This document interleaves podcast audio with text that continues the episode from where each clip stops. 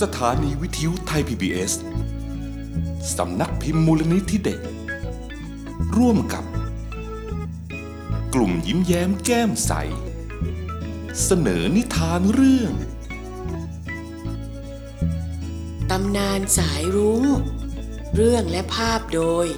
เมธากระแสโสม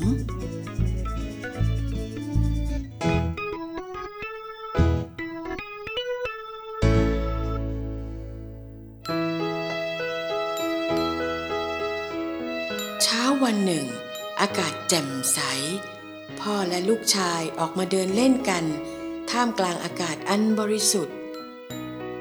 วันนี้พิเศษกว่าวันอื่น เพราะมีสายรุ้งสวยๆ บนท้องฟ้าให้ดูด้วย ลูกชายมองดูสายรุ้งด้วยความสงสัย แล้วจึงถามพ่อของเขาว่า รุ้งมาจากไหนครับพ่อ มาจากฟ้าสิลูก แล้วมันมาทำไมครับ ตั้งใจฟังนะลูก พ่อจะเล่านิทานเรื่องหนึ่งให้ฟัง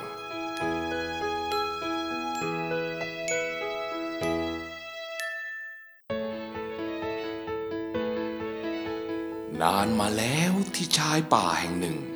ในเวลาใกล้รุ่ง ท้องฟ้ายังมืดสนิท ทันใดนั้นก็เกิดแสงสว่างวาบขึ้นมาบนท้องฟ้า และปรากฏเป็นลำแสง พุ่งลงมาจากท้องฟ้า สู่พื้นโลกอย่างรวดเร็ว โดยไม่มีใครทันได้เห็น และแล้วลำแสงนั้นก็กลายเป็นร่างเล็กๆ ของเทวดาตัวน้อยๆ เดินท่องเที่ยวไปในป่าลาลาลาลาจนไปพบกวางตัวหนึ่ง ดูสวยงามจับใจ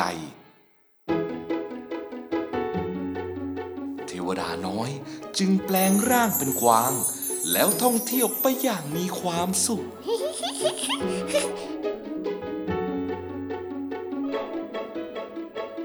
แต่โชคร้ายเหลือเกิน เขาเดินไปเหยียบกับดักของนายพรานใจร้าย ยิ่งดิ้นเท่าไหร่ กับดักนั้นก็ยิ่งรัดแน่นขึ้นอีกทำให้เจ็บปวดแสนสาหัส ด้วยความโกรธแค้น คิดไปว่า มนุษย์โลกนั้นโหดร้าย ทารุณต่อสัตว์ จึงตั้งใจว่าถ้าหลุดจากกับดักนี้ได้เมื่อไร จะสาบมนุษย์โลกทุกคนให้กลายเป็นสัตว์ และได้รับความทุกข์ทรมานเหมือนอย่างตน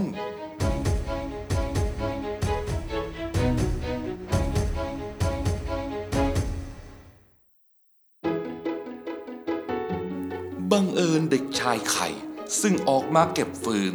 มาพบเทวดาน้อย ซึ่งอยู่ในร่างของกวางติดกับดักอยู่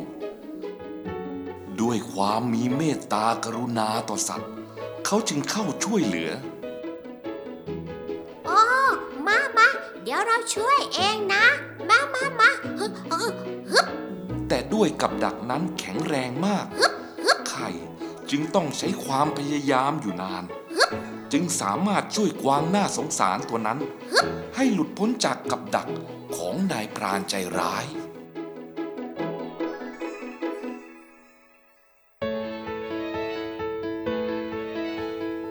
ด้วยความพยายามและความมีเมตตากรุณาของไข่ทำให้เทวดาน้อย รู้สึกซาบซึ้งในน้ำใจของมนุษย์ จึงถอนคำสาปเดิมนั้นเสีย นับว่าไข่ได้ช่วยมนุษย์โลกให้รอดพ้นจากคำสาปนั้นแล้ว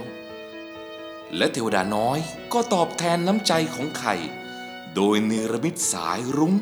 ขึ้นเป็นสะพาน พาไข่ขึ้นไปเที่ยวยังเมืองสวรรค์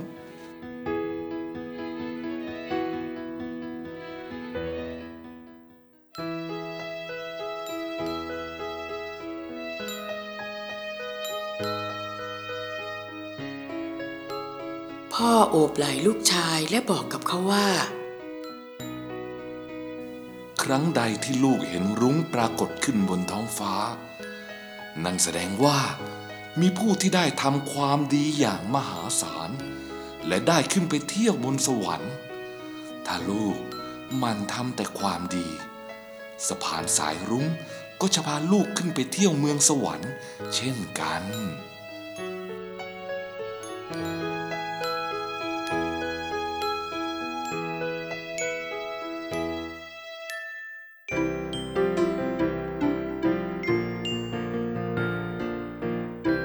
ให้เสียงโดย พี่ท็อป พี่นก ป้าพัน ป้าแดง ให้เสียงดนตรีโดย พี่ตั้ม